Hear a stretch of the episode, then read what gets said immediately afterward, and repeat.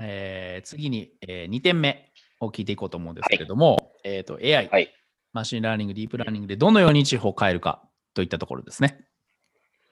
うん。はい。そうですねえーまずは、えっ、と、まあ、一般的に地方が抱える、えー課題の例というものを、えはいー。教えていただきたい。もう、あれですね、先ほどから言ってるような高齢化とか人口減少っていうのが、もう一番根本にあってですね、まあ、それに付随して、えっ、と、住宅地がどんどんスカスカになっていくとかですね、交通網が、うんあのうまく整備できないとか、まあ、いろいろとそういうあの課題っていうのが、あの副副次的に出てきているというような状況ですね。うん。まあ、人口減少かなと思いますね、一番。まあ、人がいないとその生産性をどうするっていう、まあ、生産性をテクノロジーで、えー向上させるっていうのはもちろん一つの考え方なんですけどやはり人がいないとそれに従事する人あ従事する、そのことができない。うん。という話になるのではい。その人の流れをこう、まあ、IT の力で変えるあ、えー IT の力でえーその人の流れをこう作って地方にこううん。分散させていくという、なんか具体案というか、そういうのっていうのは、えー百瀬さん持っていたりしますか？えーっとですね、まあ、大きい人の流れを作るっていうわけではないんだけど、えーっと、例えば今ある一次産業の仕組みとかって、えー基本的にあの人口が増加していた時に作ったあのモデルになっているので、えっと、もう労働集約型で、こう、頑張ればできますよみたいな、人がたくさんいるからそれでも大丈夫ですみたいな、あの、感じになっているんですね。で、それって、あの、人がいなくなった途端に全部倒れてしまうっていうような状況が起きていて、でそうなると、まあ少人数で、かつですね、えーノウハウがない、あの、上の人たちがいなくなってしまってノウハウがないっていうような状況でも、高い精度で判断して仕事をこなせるみたいな機械装置を導入しなきゃいけないですねっていうことになると思うんですよ。で、そういう機械装置って、あの、すでにあるとしても非常に高価な大型機械を導入しなきゃいけないっていうことで、まあ、あの、個人の農家さんでは到底導入できませんよみたいな状況になっていると。でその時に、えー安価で高性能なですね、えーそういった機械装置で作れますかっていうと、ディープラーニングを活用してですね、あの、簡単な、この Amazon とかで買ったもので組み合わせて作った、あの、ロボットみたいなものを使うと、単純な作業だったらですね、目で見て判断をして、えー、キュウリを避けるとか、なんかそういうことっていう、あの、できると思うんですよ。そこまで難しい技術を使わずに。うんで、そういう安価な推論マシンの導入みたいなのが、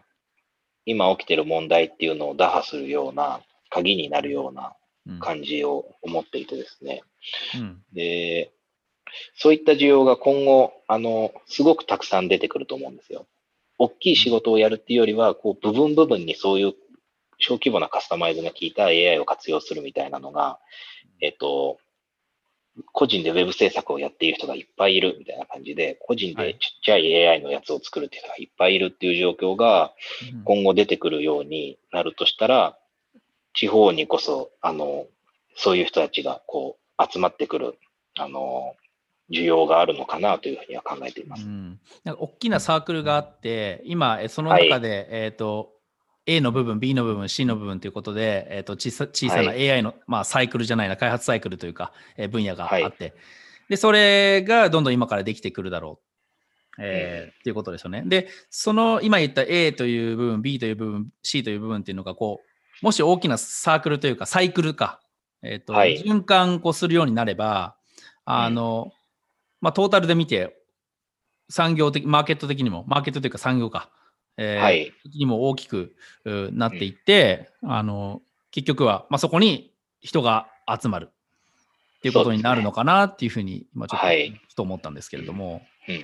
うんうん。だそういう小規模のものをこうどんどんどんどん増やしていく。で、増やしていけば、あ、これとこれ、えつなげれば、えーサイクルとしてというか、えー協力できるんじゃない？っ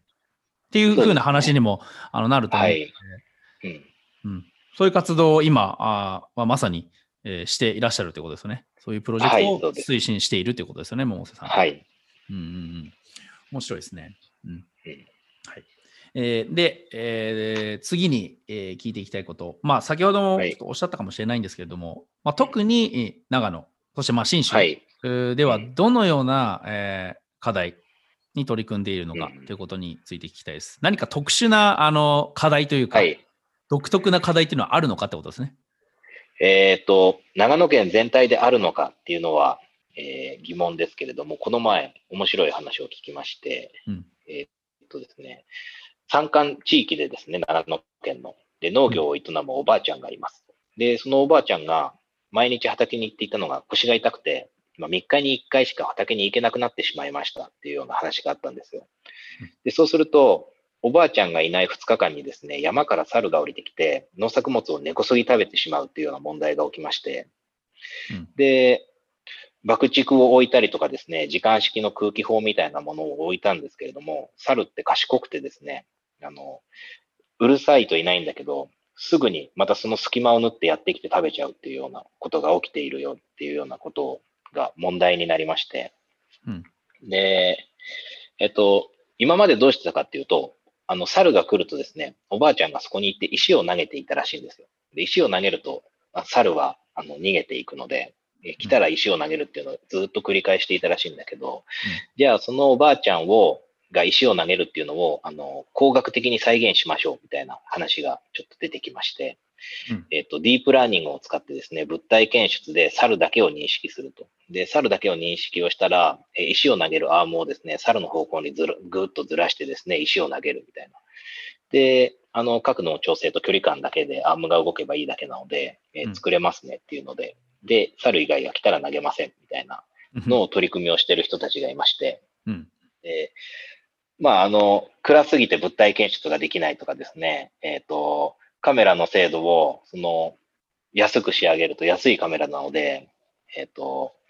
うまく映像が撮れないとか、いろんな課題に直面して、まだ解決はできていないんですけど、うん。なんかそういう、あの、地域特有のですね、えー課題みたいなのが、こう、目で見て判断して動作するっていうので解決できるっていう場所が、あの、非常に多いように思うんですよ。だから、あの、AI だけっていうわけじゃなくて、もう IT とロボティクスと AI をもう本当に複合的に活用しないと解決できないような、えー課題っていうのがたくさんあるっていうのは、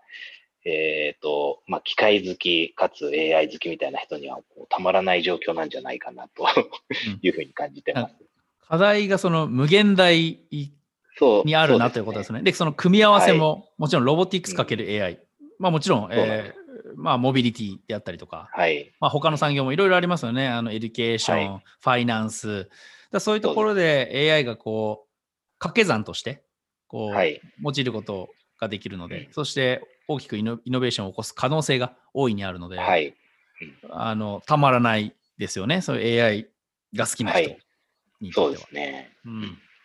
まあ、そういう活動がこう地方で、えー今、はい長野県でそういったことが行われているように、地方でボンボンボンボン、えーうん立ち上がっていって、もっとひあの人を巻き込んで、はい。はいえーいければ、地方創生に必ずつながるんじゃないかなというふうに思います、ね。ありがとうございます。はい。えっ、と、では、モーセさん、最後に、えーリスナーへのはい。メッセージをお願いしたいんですけれども、よろしいでしょうか？はい。えっ、と、2020年にですね、あの、コロナが流行しまして、で、それを機にですね、皆さん、あの、働く場所が変わったりとか、こう働き方っていうのが、こう、大きく変化したんじゃないかなと、えー思います。で、今、えーくしくもですね、長野県では、この IT とか AI に特化した、この働く環境づくりみたいなものが進んでいまして、えー地方に住んで IT や AI で働きたいっていう方がいたらですね、えーちょうどそういう方を向けに長野県っていうのは準備を始めていますので、まあ、私がやっているわけではないんだけど、私に声をかけていただければ、あのやってる方々とあのつなぐこともできますので、で、かつ AI が強いっていうことだったら、ぜひですね、長野県に来る際は、あの声をかけてほしいと思っています。はい。えー以上になります。ありがとうございました。最後までお付き合いいただきありがとうございました。ご意見感想はコメント欄へ、もしくは Twitter でハッシュタグシードルボイスを添えてツイートしてください。次回のエピソードもお楽しみに。MC ケンでした。